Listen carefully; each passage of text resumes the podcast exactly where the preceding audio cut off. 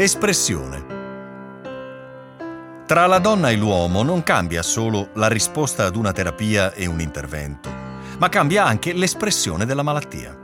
La donna manifesta diversi sintomi rispetto a quelli che siamo sempre stati abituati ad osservare sull'uomo.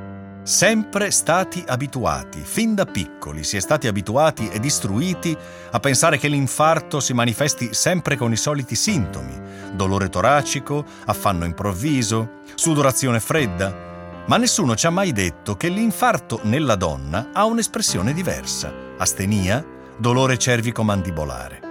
Manca quindi un'adeguata diagnostica medica ed un'importante sensibilizzazione di tutte le fasce della popolazione sui temi della gender equality e soprattutto della gender unbalance in ambito medico.